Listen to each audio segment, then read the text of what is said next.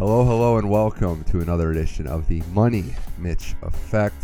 I am your host, Mitch Michaels, and I'm delighted to have you with me on this sports podcast where we discuss all the hot topics in each of your favorite sports, just about every sport on the face of the earth. Today's show features an N F L draft recap with Matt Wittenberg. That's up first. We discuss the Browns going Baker Mayfield and Denzel Ward, one and four. Not the conventional start that people had in mind. The unpredictability of the first round, where the quarterbacks went, and who are the best late value picks. Also some head scratchers in the first round and beyond as well. And then Steve Lenevy, friend of the show. I haven't chatted with him in a while. We're going to discuss the first month of the baseball season, some interesting developments there in America's pastime. It's Matt Wittenberg and Steve Lenevy on the Money Mitch Effect. Let's start the show.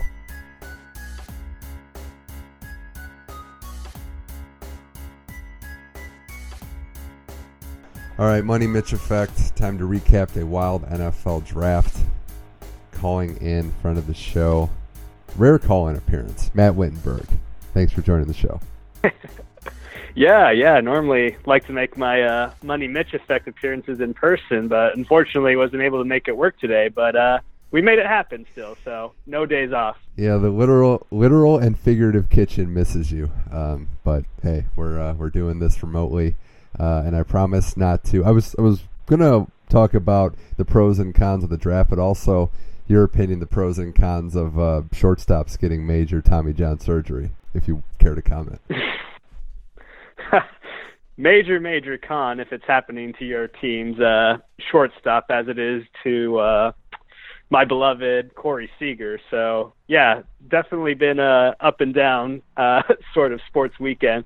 Loved what my Cardinals did in the draft, but and then having to hear uh, this unfortunate news today was just, yeah, really uh, brought me back down to earth. Can't Base- have nice things forever. No, no, you can't. Baseball's been baseball's always such a long grind. Uh, having a player go down this early, it, it just sucks regardless, especially young talent in baseball. But if there's anything we know about the Dodgers, they're resilient and they make their push later. They could overcome this, but I think it just compounds how weird of a start this has been. Yeah, it's definitely not the start you would have picked out for this team at all, coming, what, one game short of winning the whole thing last season. But, yeah, up and down. Actually, not really up, just mostly down. yeah. Sh- shoddy bullpen pitching. Kenley Jansen's not who he was last season. Justin Turner still needs to come back from injury, so... Yeah, all around, not not how they drew it up. But, hey, now if this means that we'll trade for uh, Manny Machado at the deadline, then, oh. hey, silver linings. Yeah, I don't remember Jansen falling off the mound last year, so uh, maybe he'll just work on his balance a little bit. But, all right, we got to talk football. We got to talk the N F L draft. It takes a lot this time of year to get me, you know, changing channels from the N H L playoffs and some N B A playoffs. But the first round of the draft had it, and it usually does have – high drama, but this year was heightened. I can't remember a time when so much was in flux with the top picks, and for the most part it lived up to and exceeded the billing. Well, let's start with my team, the Browns, because I mean, when do I ever get a chance to start with the Browns in an N F L discussion? I mean, let's just be honest there. But they had the first and the fourth picks, and they went shocker. They went Baker Mayfield one and Denzel Ward number four. Both of those moves surprised me a, a great deal. I think I was I was kind of passed out. I was just waking up from being in shock to see the Ward pick. No, but uh, I, uh, I I was stunned by both equally. And we'll start with Mayfield because that day of the draft, we heard the rumblings. Everybody who follows the sport, who follows sports media, is online, saw that Mayfield was being talked about. It started to change. The tide right. started to turn. In your opinion, before we get to to whether or not we agree with it, why do you think the tide moved late? Do you think that the Browns were hesitant up until the last moment to pull the trigger? Do you think they were high on Mayfield the whole time? What was it about his late push to going from an undrafted player or un, going to a walk-on to the number one overall pick? Yeah, how about that? Now he can't really use his whole uh, chip on my shoulder type thing since he's the number one overall pick. Mm-hmm. But yeah, really interesting process, and I'm I feel like they probably keyed in on him fairly early on and played this one extremely close to the chest. So. I, yeah, the whole Dorsey and Haslam making it out to Darnold's pro day and sitting in the stands there was good. I feel like that they were still probably keying in on Darnold at that point, but yeah, it's difficult to say when they actually really keyed in on Mayfield to be the guy. And like you mentioned, we didn't really hear that this was an actual possibility up until maybe the night before the draft happened. That's when it really started yeah. gathering that theme. So yeah, it's a really interesting call. It's yeah. obviously against conventional thinking, but hey, I mean, I guess conventional thinking hasn't always been the Browns' strong suit, so we'll see if this takes them anywhere different. So I just want to say, I am, and you know, I've been a Darnold guy for all these quarterbacks. That was the one I would have taken, and he Absolutely. seemed to be in the lead going into this. But I think, look, I, I think that all it came down to was they were not totally in love with Darnold, Rosen, or Allen. Mayfield was probably their, I mean, I'm sure, obviously, in retrospect, was their favorite, but they didn't get, you know, the quote-unquote out. Like, everybody has sentimental favorites who they would like to take. But you, mm-hmm. the, the thought process is you have to be blown away if the prospect is, if you have a better prospect, the tape's going to tell the truth and you're going to take the guy that has more talent. So in this case, I think they found themselves in a sweet spot of, we don't really fully love the California quarterbacks. Maybe we have issues with them in warm weather or in cold weather versus warm weather, whatever the reason may be, turnovers, accuracy, motivation, um, seriousness, whatever it may be. They liked Mayfield, and they felt like whether it's one, I think the number was the stigma that they had to overcome because it was the first overall pick. At the end of the day, Witt, even though I disagreed with the pick, he doesn't even have to be, Baker Mayfield doesn't even have to be the best quarterback in this class. The Browns have such a low bar, such a low threshold for success that all he has to do is be a good quarterback. If he's a good quarterback Absolutely. and they win games, no one's going to care if Darnold's better, if Rosen's making pro balls. If Mayfield's winning games, this will look as a success. And if he's not, everybody in that room who is clapping will be fired. Yeah, that's absolutely the case. I mean, you can only forecast so much into the future with this thing. It's not far from an exact science at all. So I feel like the whole leadership aspect and intangible, the guy winning so many, as many games as he did in college, I feel like that's probably what ultimately swayed them to make the decision. I personally, I think Baker Mayfield's going to be really good, but I don't know if I would have made that call at number one. I feel like I would ag- agree with you and would have gone with Darnold, the guy who probably has the highest floor out of any of these quarterbacks going into the draft this year. So you know that you don't bottom out and get an absolute bust. But yeah, I feel like that they thought that just the sheer leadership, charisma, talent, mm-hmm. accuracy, mobility, that, that that package was just uh that package in one quarterback was just too much for them to pass up on at number one. And yeah, they they really have to hit it with these two guys. I mean, this is it for them, or it's going to be a long, long, um, well, I should say another long, long decade of pro- subpar uh football at the Factory of Sadness. I really appreciate that at the end there. You were making good points until that little dig. But no, I uh, Tyrod Taylor is in there, and he's going to be the guy to start, so you don't have to rush him in. I feel really good about that, letting him sit and, and letting Tyrod Taylor. I mean, obviously it's a competition. If Mayfield beats him out, he beats him out. But I like the fact that you have an established guy, a mediocre at the, at the at worst quarterback in there that can make plays. And I am all for trading down, as we're about to get to, but when you trade down in a quarterback pick, then you take it out of your own hands. So hey, if you believe he's the guy, mm-hmm. it doesn't matter where you pick him, one, four, twelve, it does not matter. Um, but at the end of the day, I'm rooting for him because obviously I have to, and it was very a very interesting start to the draft. That fourth pick, though, Whit, I wanted to discuss that because you and you know that I'm a huge Denzel Ward fan, was one of my favorite Buckeyes this past year. And I've always been saying, yeah, this is where this is where karma comes back and just kicks me in the face. I had always been saying it'd be nice to have some Ohio State players but on the Browns, but unfortunately it came at this. They got a need at number four, Denzel Ward, over arguably, maybe not even arguably, the best player left on the draft board at that time, Bradley Chubb. Do you think that drafting the need here was a good idea? If possible, would you have traded down? I mean, it's very conceivable based on a lot of mock drafts, which we know aren't gospel. But in a lot of the research before the draft, Ward wasn't coming off the board until eight, nine, ten at the earliest.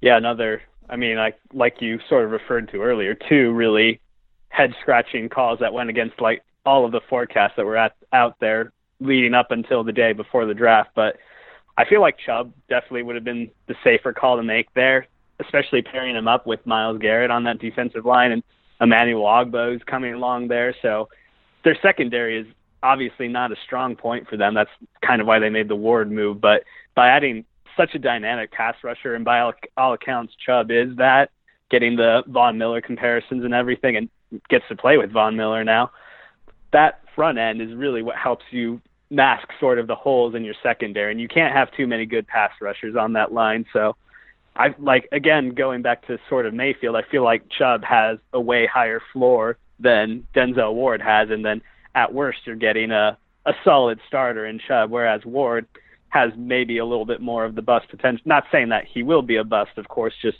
it wasn't the safer call, that's for sure. Yeah, it, I'll say, as far as I can tell, Greg Greg Williams needs a cornerback in his secondary. He values them as much as anybody. Now, we're, we're basing this assumption like all these guys in the Browns front office and coaching staff will have jobs for years to come. But based on the team, I get the need. Like, their cornerbacks are, have been pretty atrocious the last couple years.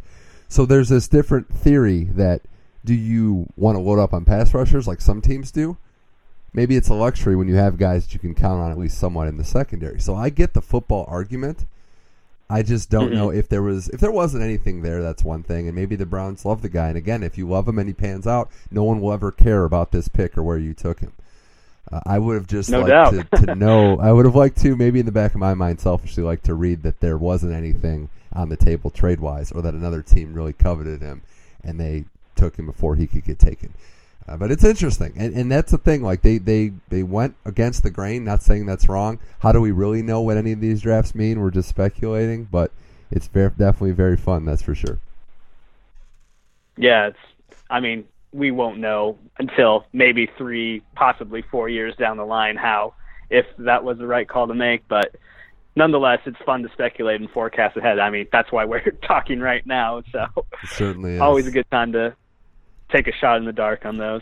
Matt Wittenberg, Money Mitch Effect. Let's go kind of in the middle of those two Brown picks. Sandwiched between them were the two New York teams, Giants at two, Jets at three. I think everybody pretty much had it figured that the Giants would take Saquon Barkley at number two, and then the Jets de, de facto mm-hmm. get Sam Darnold. And suddenly trading up with the Colts, giving up all those second-round picks, looks pretty good. I think these were, after the Mayfield pick, certainly there, to be expected. I wasn't shocked by this at all. When I overcame my Mayfield shock, I was like, okay, Barkley two, Darnold three. It just made too much sense, didn't it?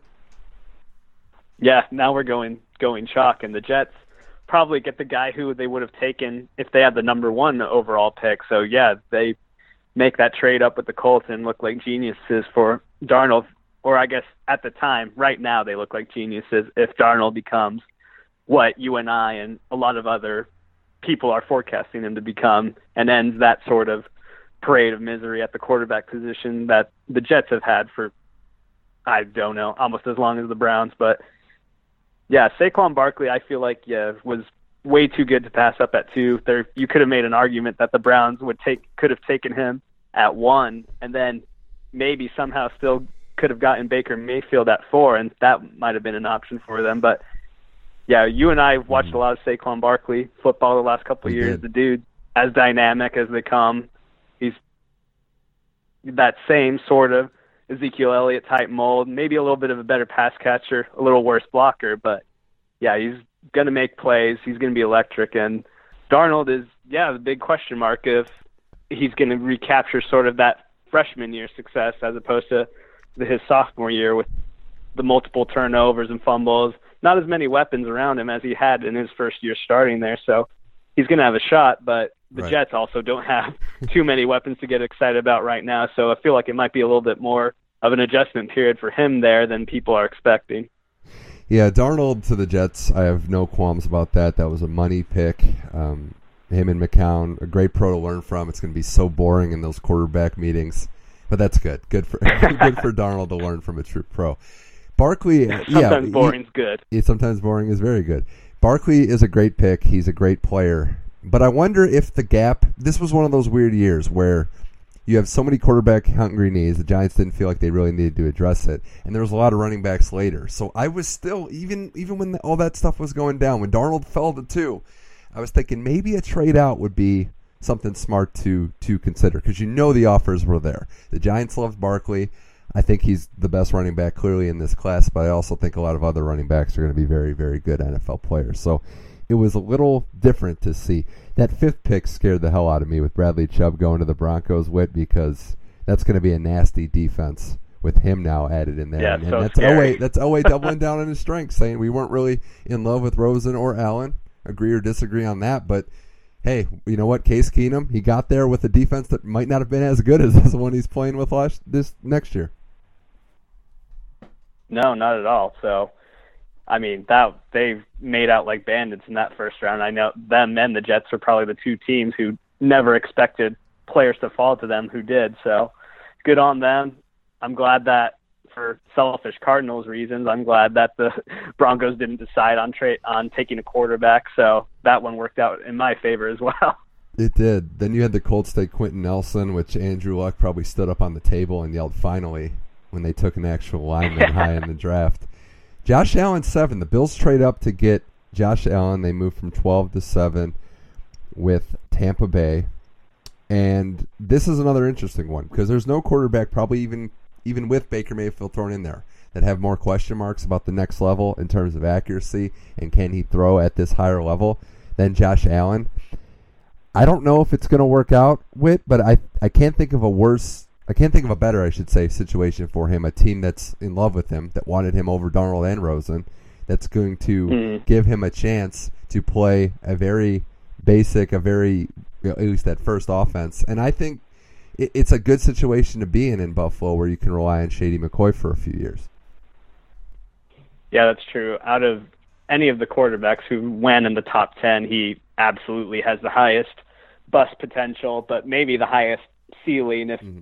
he lives up to, you know, that cannon arm and all of the measurables and everything that teams look for in a big pro-style quarterback. So, yeah, I'm not sold on him at all. His level of competition wasn't great in college, and he didn't exactly set the Mountain West on fire. No. I know, like, the talent around him wasn't anything outstanding, but still, when you're supposed to be this prototypical pro quarterback, I mean, and you complete less than sixty percent of your passes, it's not not a great sign for forecasting the future. Obviously, he's going to have a shot to uh, get in there, learn from pro coaches, have more talent around him, so he'll have every opportunity to reach that sort of peak that he wants to, but I'm not sold on him at all. I don't know if A J McCarron's the best quarterback to be learning from out there in Buffalo, yeah. but yeah, Shady McCoy there really helps out a lot, and hopefully he's not thrown in right yeah, at the start right. and gets to sit for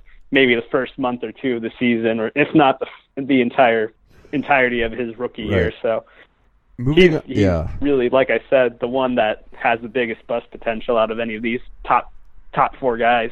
Moving up from twelve to seven wasn't exactly giving up the farm. You know, you didn't they didn't push higher than five or six, and I felt like that was kind of telling when they weren't trying to move all the way up to two or three. And I and I think, mm-hmm. look, I mean, they could have taken Rosen, who we'll get to in a second, but I, I don't think Rosen wanted to play in Buffalo. So I don't think he would have fit in well there. Can you blame him? All. No, I get I get that too. But, hey, this is a gamble. All these picks are gambles. And a lot like the Browns, a team that's needed a quarterback, if it works out, no one will care. Everyone will gladly in Buffalo admit they were wrong in this case. So I'm excited to see what Josh Allen brings. We went Bears eight, Roquan Smith. The Niners took the tackle, Mike McGlinchey from Notre Dame. How about that? Two Notre Dame linemen in the top ten. And then, Whit, your Cardinals top, trade up. Yeah, top nine. Yeah, top nine. And then your Cardinals trade up to ten to get Josh Rosen. They move up to Oakland, which I, I, have, I have a few thoughts on Oakland's draft, but I'm going to save them for after this. Uh, Arizona, Josh Rosen, number ten. Your thoughts? You had to be thrilled. This couldn't have been a better situation for a team in desperate need for a quarterback. No, I was, yeah. And I was working in the office at the time when the pick went down, but if had I been at home, I probably would have done a couple of cartwheels around the apartment. But uh, I didn't, couldn't be more excited about about the move to get him. Only giving up a third round pick and a fifth round pick to move up those five space five spots for, by most accounts, the most pro ready quarterback in this year's draft.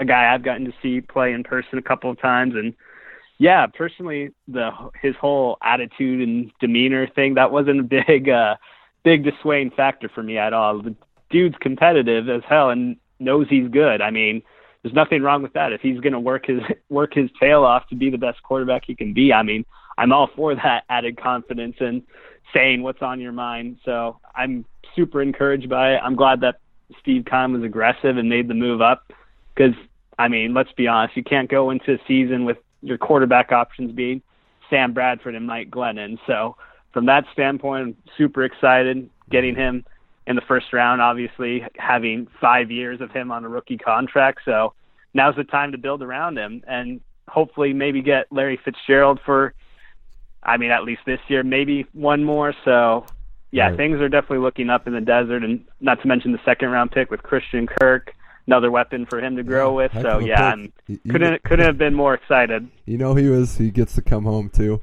Christian Kirk.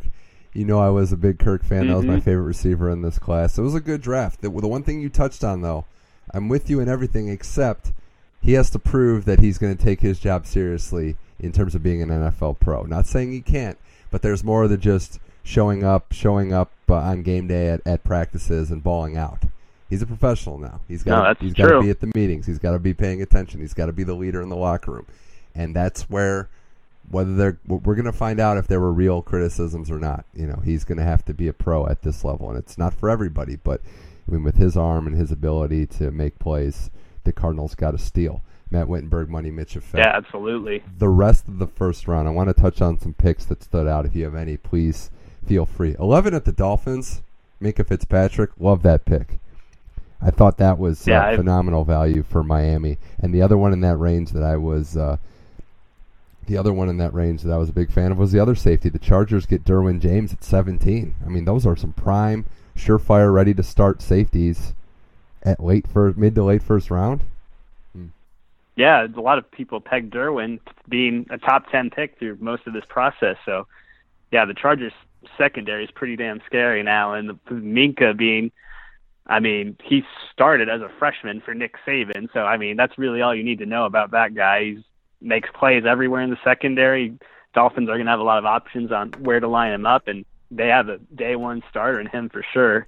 They the always, one that really stood out to me and that, yeah. oh, go go for it. I was going to say, everybody always says like, oh, well, Saban plays him around. We're not sure where he's going to play. They said that about Landon Collins. He fell to the first pick of the second round. Fitzpatrick will be fine. he's he's going to play wherever yeah. you need him. Yeah, exactly. I, I wouldn't worry about him at all. Dude's too good. But who was the other and, player? Uh, the, like I said, the one that really stood out to me in that range was uh, Davenport, to, Marcus Davenport to the Saints, just with what they had to give up to move up yeah. to grab him, a first-round pick. And next year's draft, I don't even remember the rest of what they gave up. I'm sure there was another pick involved. But, yeah, giving up a, a one is generally reserved for moving up for a quarterback. So they have to be extremely sold on what Marcus Davenport can do. And, I mean, he's got a lot of uh, potential for sure. A lot of guys say that he's raw and gifted, but just, yeah, his level of competition and is he going to be able to translate to the N F L as fast as they want him to? So that was the big, uh, big sort of head scratcher for me, especially giving up next year's one. I want to say really quickly, too, Vita Vea, I'm a fan of his. Tampa Bay moved back and, t- and took him. Should be interesting to see where they play him. There's always reaches in these drafts and, and critical things that we need to criticize in the moment. Mm-hmm. We could be wrong, but it looks like everyone's agreeing with us. What are the Raiders doing? That's my first thought, because they don't get much of anything to move down with the Cardinals, and then they draft Kolton Miller from U C L A, who I've seen get Darnold injured at least twice with my own two eyes. so I don't, I, mean, I don't know there. They trade a third-round pick for Martavis Bryant. I got to look it up, but I don't think Randy mm-hmm. Moss went higher than a fourth back in the day. No, they were so, one team, yeah, that sort of left you scratching your head after this entire process and kind of get, trying to figure out what John Gruden's playing at. Maybe had too many years away in the booth. And I agree with you on Miller. That was really big head scratcher there at fifteen, especially a team that has a lot of other needs, and especially at wide receiver. If you could have taken Calvin Ridley there instead of switching a three to get Martavis Bryant, who's been suspended I think two or three times in his mm. career. So just it'll be interesting to see how that shakes out for them. And I know they really wanted to take uh, McGlinchey, with, but with the 49ers taking him their pick before Right. I mean, which I'm thankful for, because then that meant that we could swap with them to get go up to grab Rosen at ten. So I'm thankful for the 49ers for that one. But yes, the Raiders are one of those teams that'll be interesting to see how their class plays out in the next two, three years. Yeah, Gruden might be stuck in nineteen ninety-nine, uh, unfortunately, the, the side effects of time travel. Um, some other picks. I thought Dallas, the Cowboys taking the linebacker Vander Esch from Boise. It's intriguing, but he has some mm-hmm. serious game potential. The one thing is he's a guy that you wouldn't like to rush out there. The problem is it's it's who? It's Sean Lee and uh, Jalen Smith, guys with some serious injury problems, so he might have to play big minutes right away. Uh, Rashawn, Rashaan Evans to the Titans. I like that pick a lot. Um, another one of the, another one of Saban's beasts that just is going to show up. You're going to plug him in. He's going to play. I wanted you to take the wit on the other receivers that got drafted in the first round. D J Moore went twenty-fourth and to the Panthers. Calvin Ridley twenty-sixth to the Falcons.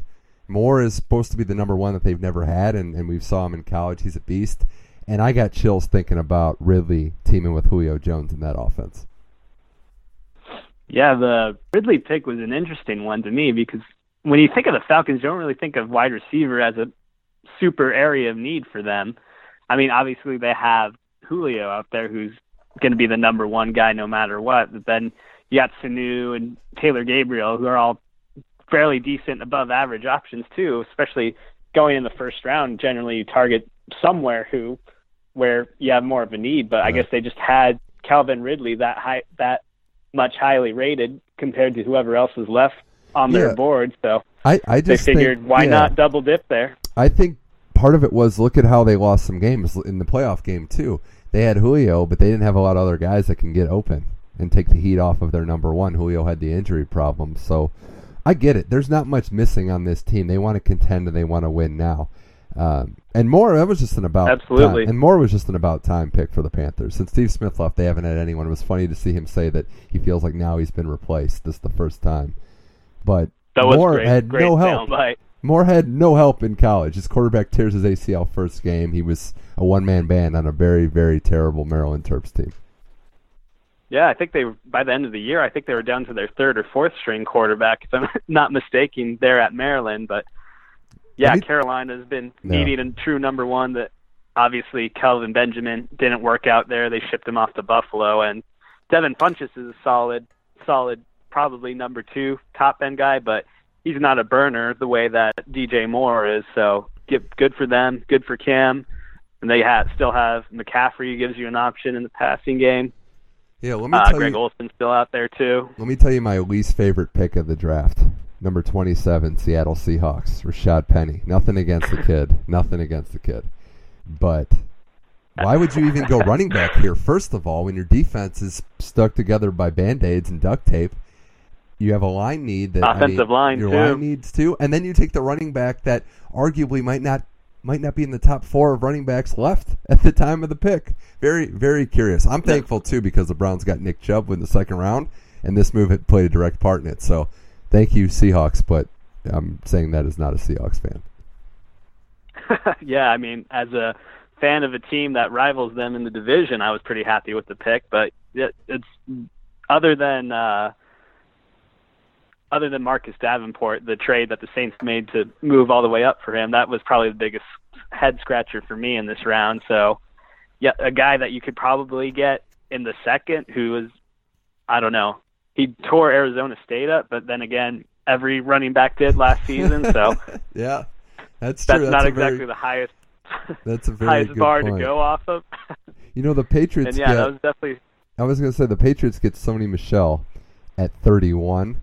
Which I thought was a great I'd value. Him. yeah, great value pick over him, and and I was a little, conf- I wouldn't say confused, but intrigued by the by the fact that the Patriots had two chances to get Lamar Jackson, and they didn't. They took the two roommates from Georgia, Wynn and then Sony Michel. But I know we got Lamar Jackson. The Ravens traded up to get him. It's a great long-term play by the Ravens, but the Patriots not getting him and not really addressing the quarterback position when you have a soon-to-be forty-two-year-old, albeit the greatest of all time. A little intriguing to me. Yeah, maybe the whole uh, them being enamored with Lamar Jackson during the pre-draft process, maybe that was overblown a bit. maybe that was by design, a smokescreen from good old Belichick out there. Yeah, super interesting. They don't address Q B until, what, the sixth round when they took Danny Etling, of all people, who was, I mean, L S U hasn't had a good quarterback in almost probably as long as the Browns haven't had a good quarterback. Jeez, so yeah. That's not exactly an awe-inspiring pick to begin with. So, I mean, they they really have to believe that Brady's got at least three years left in him. Um, Otherwise, they definitely wasted an opportunity to get – I don't either, but three I'm just years. trying to Whoa. look at their standpoint, why they don't make yeah. a move there. So – Yeah, Brady I, had that. Yeah, inter- Brady had that interview today where they asked him if he felt valued by the Patriots, and he said he pleads the fifth. It is nearly thing with Tom Brady, so mm, it's interesting there. Lamar's going to do fine in Baltimore. It's going to be a play of sit, see if Flacco has anything left in the tank, and then we'll slowly mm-hmm. see if we can turn the offense over to you. As we wrap this up, Whit, what were some of the uh, later round picks that you were a fan of? You mentioned your team, Kirk. I like Chubb and going linemen. Um, and Geis falling to the Redskins, they had some issues, but that was another one that I like. He can start right there. What was some of the uh, some of the picks you liked in the second round and beyond? Uh, well, this is a fourth round pick, but and I'm admittedly a little biased with this one. But mm, Kalen Ballage yep. from from A S U to uh, the Dolphins was, I thought, great value for him. I feel like he's got a situation sort of similar. I'm not saying he's going to be Alvin Kamara, but where he came from a college offense that just didn't utilize him enough for whatever reason, mainly coaching for one. So he doesn't have the tread on the tires that a lot of these other running backs do. And he's, yeah, just a physical specimen out there, running back, six three, two eighty, can run a, I think he ran a four five at the combine and catch the ball out of the backfield. So given the right coaching and an offense that actually gives him the ball, I think he's going to have every chance to succeed. And for uh, fantasy football purposes, I feel like he might be the uh, goal line back down there in Miami. So that might be one to uh, watch out for too. Yeah, two picks in the second I really liked back-to-back. I liked Pettis going to uh, San Francisco, the receiver out of Washington. He's going to be an mm-hmm. option for Jimmy G, and I think he's going to get catches. He's going to be a nice receiver for them. Josh Jackson, I was a fan of his. I thought he might go in the first round. Going to Green Bay, continuing the uh, Iowa to Green Bay track that Micah Hyde started, uh, was a nice addition there. And I hate to say it, shout out to our friend, friend of the program, Rob Crowder. Now I have to hate his Oklahoma State Cowboys because they're both Steelers. So sorry, yeah, I will never root up. for them. If that's the future of the Steelers, sorry, I hate it. I hate you. Yeah, I mean... Uh... They obviously felt super comfortable with that uh, that dynamic, and is Mason really the uh, heir apparent to Ben? I guess we'll see next couple of years.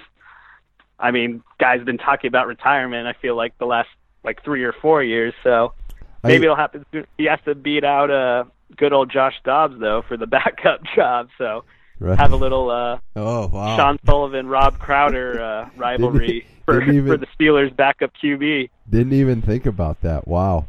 Um, another pick, I'm going to show some bias here, too. Right after Mason Rudolph, actually, the Bengals took Sam Hubbard. I was Hubbard. just going to say that one. So, yep. Hubbard, like, was he, was on a, he was on a loaded D-line at Ohio State, which means your numbers aren't going to be what they are elsewhere. I know I sound like I'm making excuses. The other thing is, like a lot of different people that are late bloomers, what you know, he didn't play D-end until he got to college. Never played D-end in his mm-hmm. life until he got there. So, I'm willing played to say... Played lacrosse, too. Yeah, heck of a lacrosse player. I'm willing to say that as a third-round pick, this was great value. Um, and who knows? I mean, we're going to see a lot of these players develop uh, develop late. And, uh, I mean, there's steals in this draft for sure. Um, a lot of Buckeyes went late, some Arizona State players as well. We had our local fix on as well. But I'm convinced that we're going to be seeing some Pro Bowlers in the, dra- in the back end of this draft because we always do. It's just how it happens. Yeah, no doubt. And even some undrafted guys will end up making – big impact somewhere. It's just, yeah, some guys slip through the cracks and impossible to predict. So, but it's fun to speculate, no doubt. And hats off again to Shaquem Griffin. That was so cool going to the Seahawks and playing with his brother. Yeah, great story. Really, really great story there. Um, very inspirational. And uh, before I before I leave you with, this was a blast as always. Did you see who's projected to be the number one pick next year? Well, I mean, I've seen, I know who, what you're getting at, but I, to be fair, I think I've seen Ed Oliver mentioned a okay, little bit more right. than uh, than Nick Bosa. Okay, all right. I, no I disrespect that, Oliver. There's some talent on. on the D line. Okay, yeah. I no, come on. We know it's gonna be it's gonna be Small Bear Nick, um, which he's gonna be the only number one pick ever that would get totally annihilated by a sibling who plays the same position in his family. So that's gonna. I don't know if I have that stat, but uh, that's that, very true. I remember you. The going back to the uh, Bosa's, I remember you mentioning that uh, Urban Meyer went up to mentioned it to their parents if they had any uh, plans on having another son anytime soon to help coach them up. So, Incredible. yeah, thankfully for Michigan or Ohio State's opponents in the Big Ten, it looks like the uh, Bosa pipeline is going to be ending after next year. And I know we got a year away and anything could happen. It's too early to speculate, but yeah, it looks like half of the top ten picks could be D linemen. So very different than this year. Very, very different. A couple yeah, yeah. players and complete Oliver. one eighty. Yeah, so it'll be fun to see how that changes needs and everything there. But Matt Wittenberg, total blast as always. We'll try not to do this remote thing too much, but thanks for coming on the Money Mitch Effect and talking some N F L draft. Of course. Thanks for having me, as always.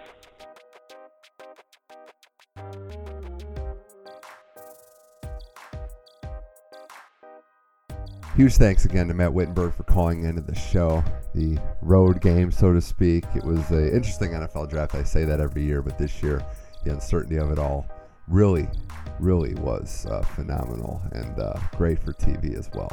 A lot of new faces entering the league and should be exciting. Next up, Steve Lenevy here to talk M L B, the first month of the season. Baseball is back. And it always takes a little time to get its footing. You got this, the winter sports playoffs to compete with in the N F L draft. Baseball's been very interesting. If you haven't paid attention to it, it's been some fascinating times in baseball. We're going to break down each division, some teams that are hot, some teams that are cold. It's Steve Lenevy to talk baseball now on the Money Mitch Effect.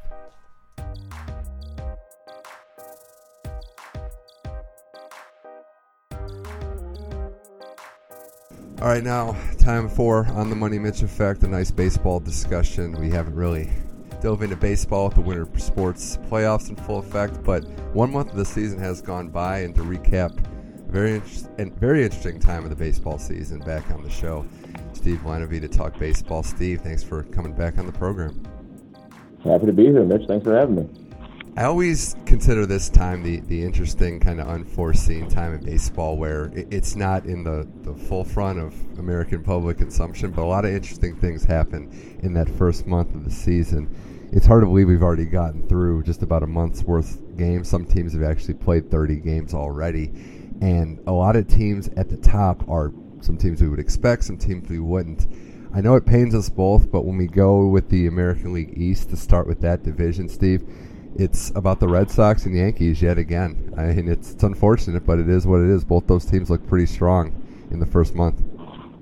Yeah, it does seem like what is old is new again uh, with Boston and the Yankees really so far ahead of everybody. Toronto, who I think is a good team, their head-to-head against those two teams has just been rough this year. And I, I don't think it's going to get any better. So I think it's really going to hurt their chances at uh, what they thought was going to be a rebound year. With Boston, it, it's really a case of an embarrassment of riches. Um, I know they've kind of leveled off in the last few games, but that start they had was so hot. That's and then J D Martinez, who the last week has gone has gone pretty bonkers. That offense is the best hitting team in the league, and their pitching is not much uh, not much worse in the top five. Bogarts is coming back, and I mean their average O P S on their team right now is eight hundred. So, really, what else can you ask for? Right. Especially with one of your best players about to come back. But the Yankees are the Yankees are hot on their tail. I know that I think they're eight and two in their last ten now. No, nine and one now. But uh, nine, yeah, nine and one now. Then, huh?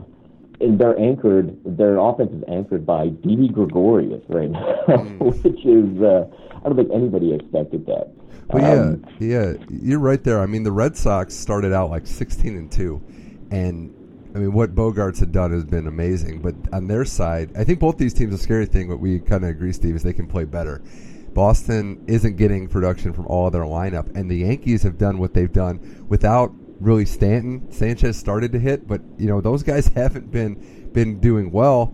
And yet they're they're on fire as well. I think the thing that, that stands out to both of these teams is they're tough to beat in their own in their own field. I mean, the Yankees are eleven and five at home, and and you know when they get rolling at home and their bats are going, it's just a ma- it's just a monster lineup. Boston, what what's the most intriguing part to me is their pitching has really held up. I had questions with both of these teams in terms of rotation, but so far they've definitely answered the call. Yeah, I think arguably their worst starter right now is David Price, which who's still having a great year. And uh, going back to the point you said about home teams, they're mashing on home turf. What we're, we've seen this year by and large is that home teams really aren't winning. There, there's a lot of bad teams, and there's a couple of really good teams. These two teams, I just think they're going to get better, which, as a fan of a team in this division, it does not look good uh, for the other three teams there. Yeah, I wanted to bring that up. I mean, Toronto is, is a solid team, and, and who knows how this will shake up. They look like they can compete for maybe a wild card spot, that second wild card spot. Uh, Tampa is right where we pretty much think they should be, not the talent of Tampa teams of old. Steve, I'm sorry to say, but your Orioles don't look good. I mean, it's not. I'm not breaking any news there, but that, but the, but it's, is it disheartening, or is this what you expected? I know the Manny Machado cloud is circling over everyone's head. What are they going to do with him? Is he going to get moved at the deadline? But it had to be hard to expect a lot from this team, given what the roster hasn't done in the last couple of years.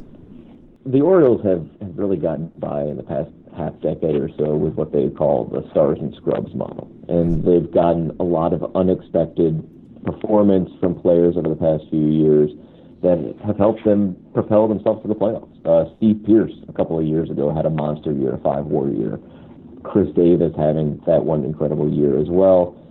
This year, things have finally come to a head. The pitching is, is certainly not there.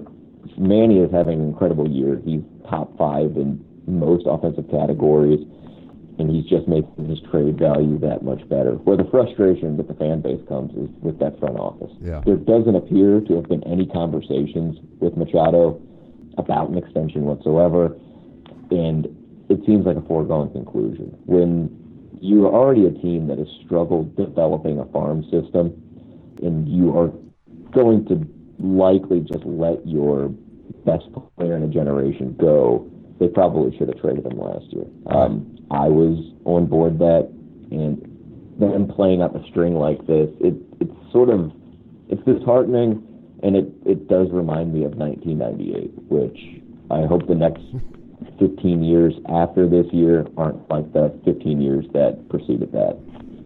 Yeah, no, it's un, it's unfortunate, and the thing that... I, I get the front office issues because I've seen that with certain teams. Certainly the Indians have had their down periods where the front office thinks they can just ride it out. You can't ride it out in any pro sport because teams around you are getting better. And, yeah, I mean, the Machado thing hurts because he's a generational talent, and they're going to end up probably with a lot less than if they would have gotten out in front of moving him. So I feel I feel your pain, especially watching the Red Sox and Yankees do well. Uh, it, it's very unfortunate. I, I do want to talk about the American League Central, which has clearly been the worst division in all of baseball, which is saying something given some of the uh, some of the other divisions having down years as well. But Steve, the Indians are up in front of that division with just a fifteen and twelve record. But every team in this division is at least two games. The Indians are eight and ten outside of the division. Every other team has got a horrific non-division record. So I don't think it's even close how bad, just top to bottom, this division is. Yeah, this this division's really rough. Every team, even the Indians, have a negative run differential. I think the Indians chopped it down to one one last night with their, their win against the Rangers. The Indians' pitching has been good, though. That starting lineup's very strong. The, well, the starting rotation's very one. strong. It's except just, for one guy. Yeah. You got to get Tomlin out of the rotation because he's terrible. um, I, still, four, I got, Four out of five is not bad. Right, and you know what the thing is? Like, he will be out of the rotation because they have some guys that are, that are going to take his spot. I know um, Carrasco, Salazar just are fully trying to get back to healthy. It's been a while since we've been able to say that. Uh, but the thing with the Indians, and I'll start with them, I mean, this is a team that, that clearly is, is playing for more than just the A L Central. That's a pretty low bar to hit given what they've done. They need they need another bat to step up. They're probably going to have to acquire someone at the trade deadline. I've never really felt more confident saying that in years past than now because the offense just kind of peters out. It, it's funny that they had Jay Bruce last year. They had Austin Jackson. They had an embarrassment of riches in the outfield. And now, that, I mean, that's how fast baseball changes. They're about one bat short. So That's where I think they're yeah. they're going to need the biggest help. But you look at the rest of this division. I mean, it is just it, D- Detroit's never hasn't looked this sad in probably over a decade. The Twins, they overachieved last year. The White Sox are, are about what they were, and the Royals, I think, are the worst team in baseball. Yeah, the Royals at this point are a tire fire. Uh, they can't win at home. They can't win on the road. In fact, at home, I think their E R A is over five. The White Sox are sort of hitting, uh, but they're still, I think, a couple of years out. Minnesota is a little interesting, though. I guess nobody really know, knew their true talent level after last year, and maybe they turn around. Maybe they, they get towards that, that eighty-win plateau again. But Detroit, I mean, Detroit is sort of in a similar place to the Orioles, where they're on the definite downturn, and they're they're working their way back to a rebuild. And but with, so with Cleveland, if they can just keep it going and they can work through this and sort of get the, the hitting sorted out, so Michael Brantley's not your best offensive producer, I think they walk with this division.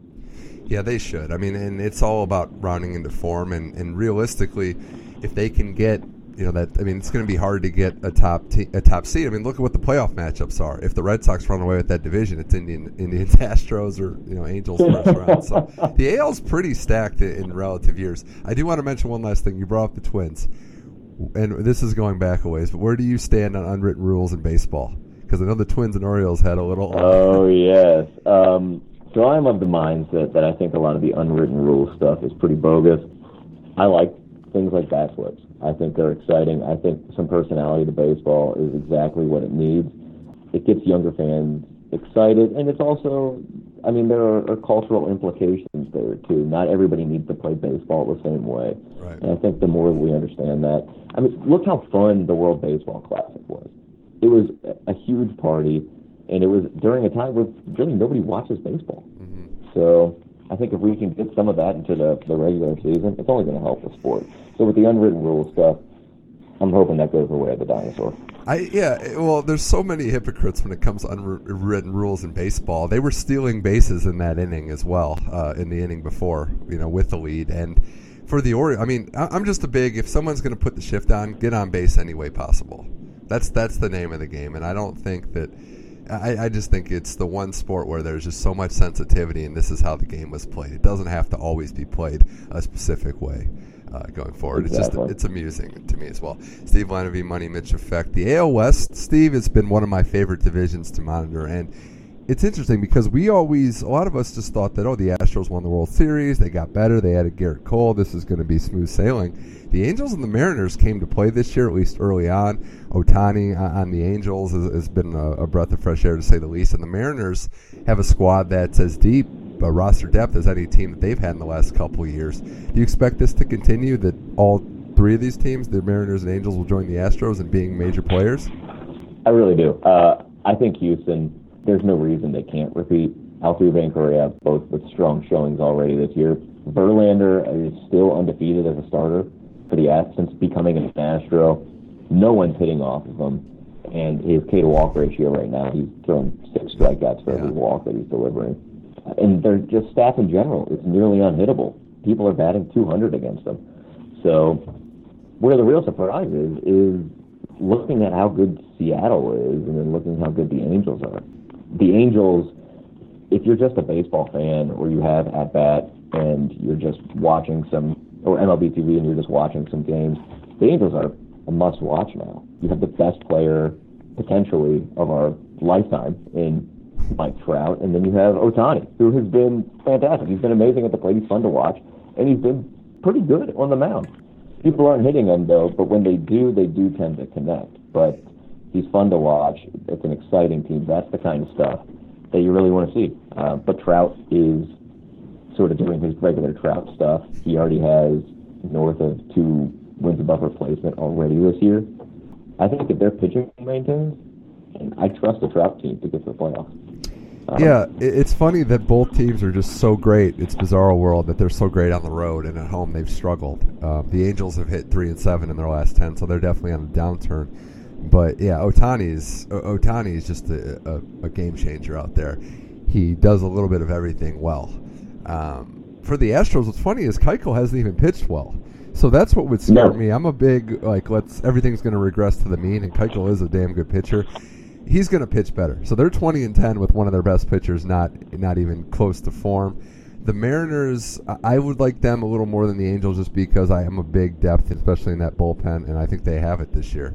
Uh, yeah, this this is going to be fascinating because you have no A L Central teams that are going to compete for a wild card, but you have at least three in each A L East and A L West that are going to be fighting down to the wire. So I think we're going to have some pennant races yet again. I agree. Um, the, the one thing I have about the Mariners is that their pitching is, is pretty suspect right now. Um, a lot of their starters, Felix looks looks pretty cooked. I mean, Edwin Diaz is, is probably the only pitcher right now that you don't want to throw in the trash. But incredible offensive production from Mitch Haniger, which has been a great story as well. There's so many great stories coming out of the West this year. It's been exciting, and even Oakland at five hundred hasn't exactly been terrible either. Uh, Steve, if we go to the N L, I'm always intrigued by things that don't make sense early in the baseball season, and the N L East is not what any of us would have expected. It's almost like, I mean, the Marlins were last, we expected that. But the other four teams might be bizarro how, how you would look at it. The, the Nationals are fourth, the, the Phillies are third, which is a miracle in and of itself. But you have the Mets at seventeen and nine and the Braves at sixteen and eleven. Mets, Braves, and Phillies, all a couple games at least over five hundred. Is any of this going to stay the same, or are all these teams going to bounce back to earth? I know the Braves have been exciting with some of their new young players coming up, but are the Nats just going to rise to the top eventually? I think they get closer. The two teams that I expect this to continue are, honestly, the Braves and the Phillies.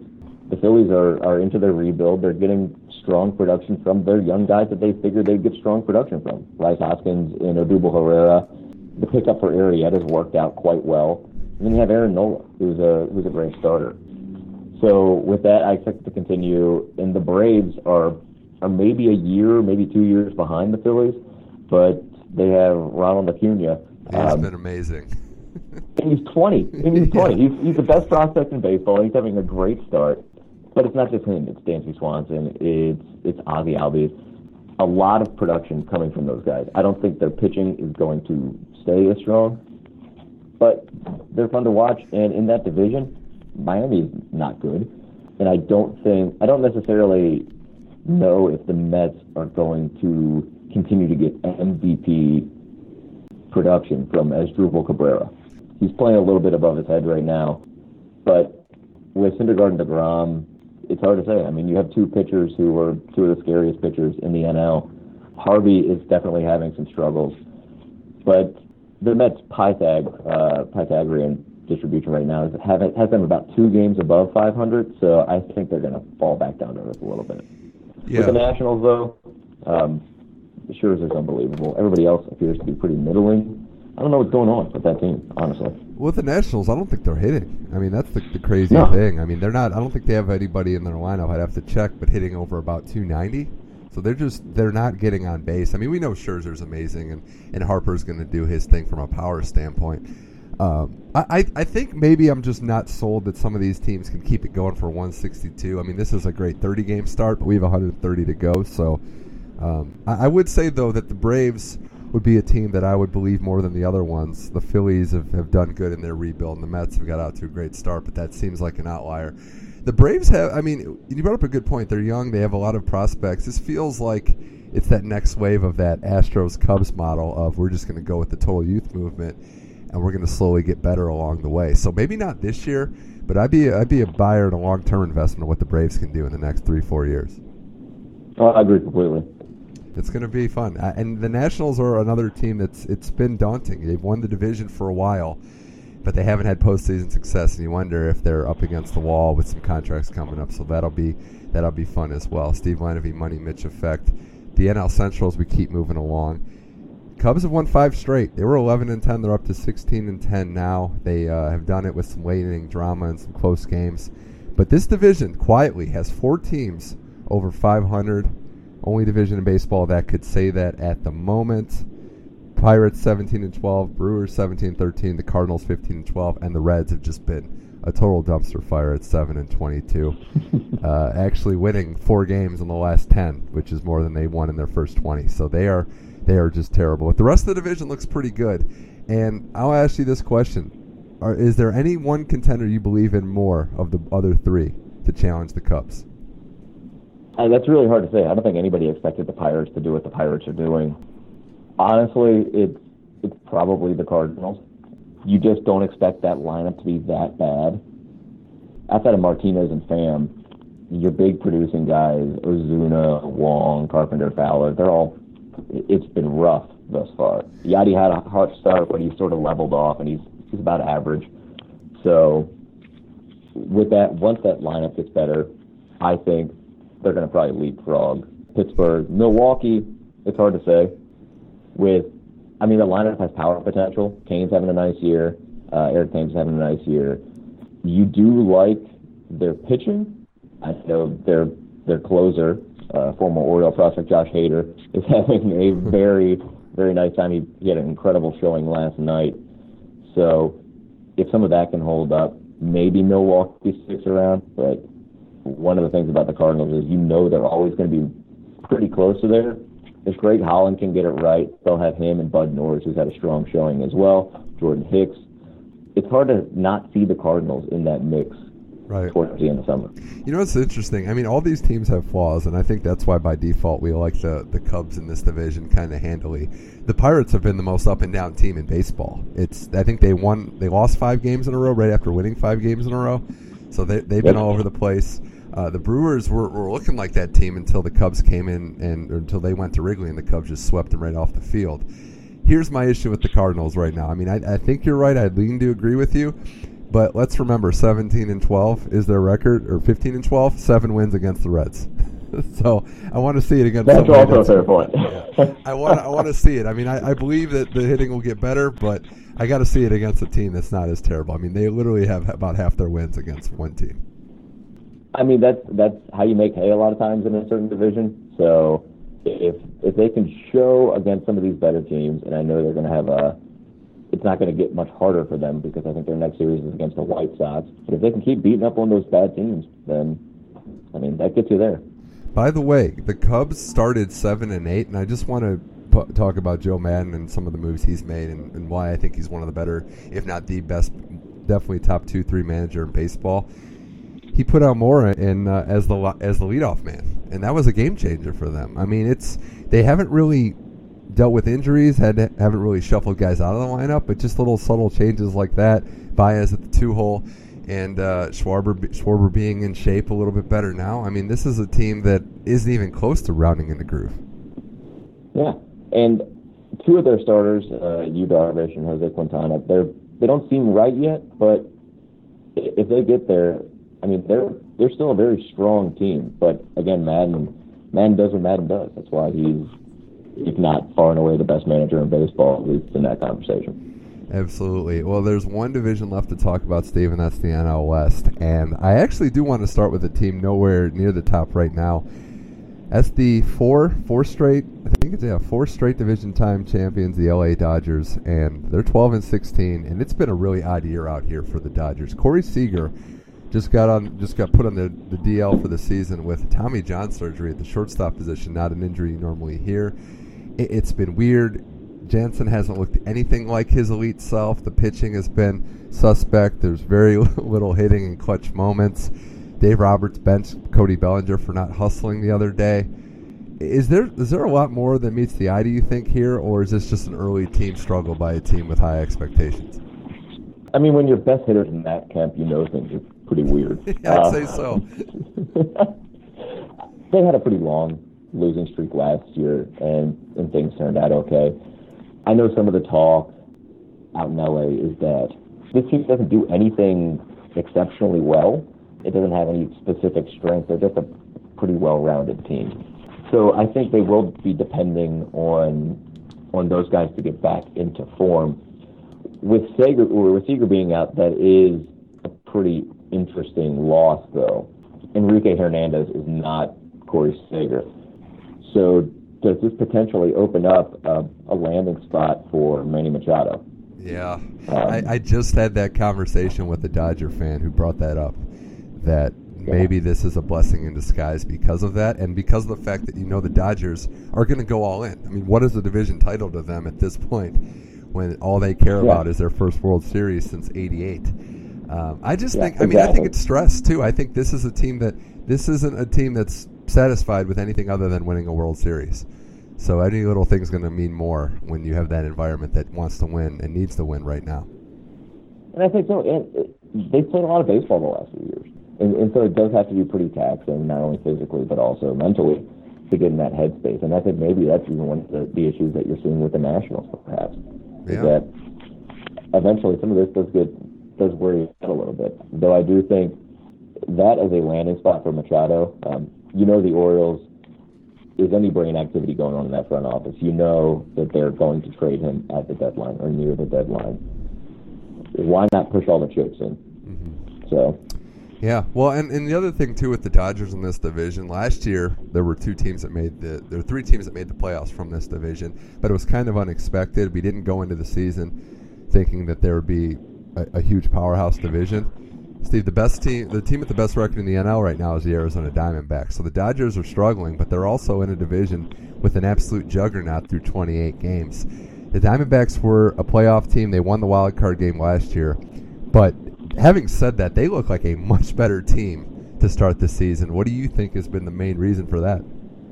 Patrick Corbin. The guy's unhittable. You have strong relief appearances coming out of that team as well. And then you have your your standard contributors off of that team. You have Paul Goldschmidt, A J Pollock, who's having an M V P-type year.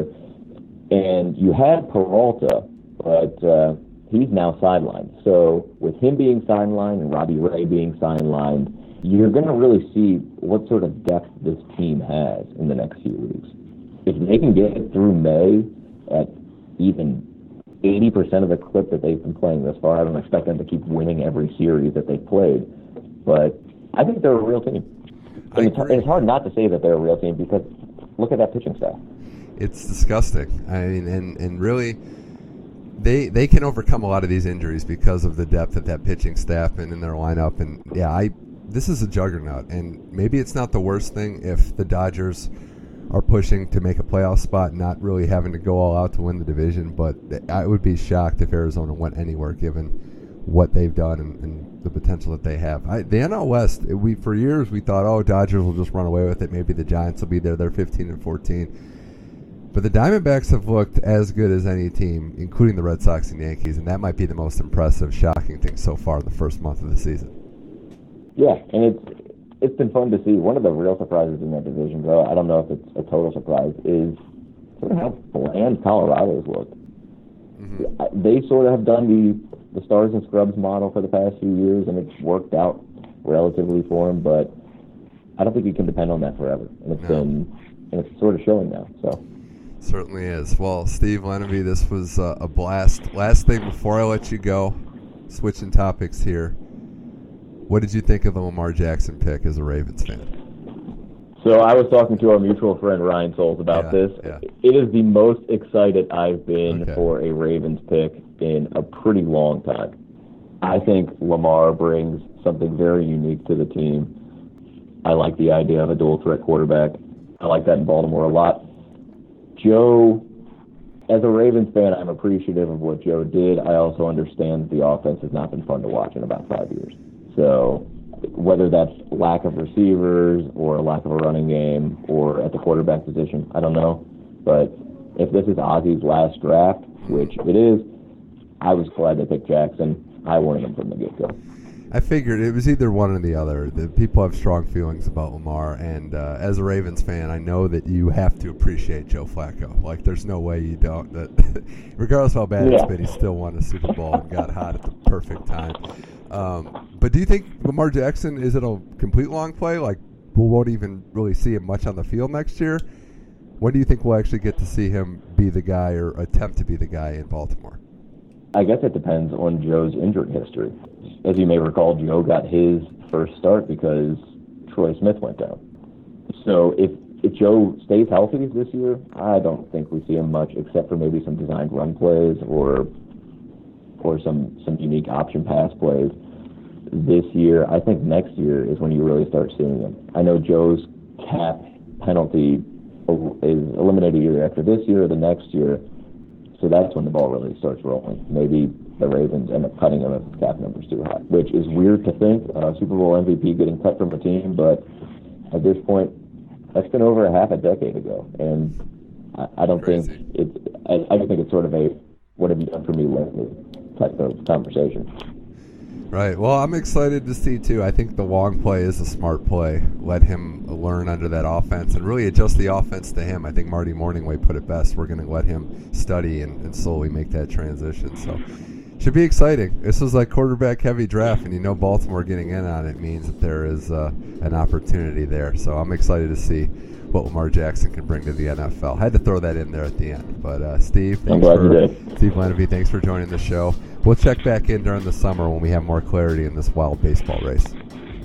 Awesome. I look forward to it.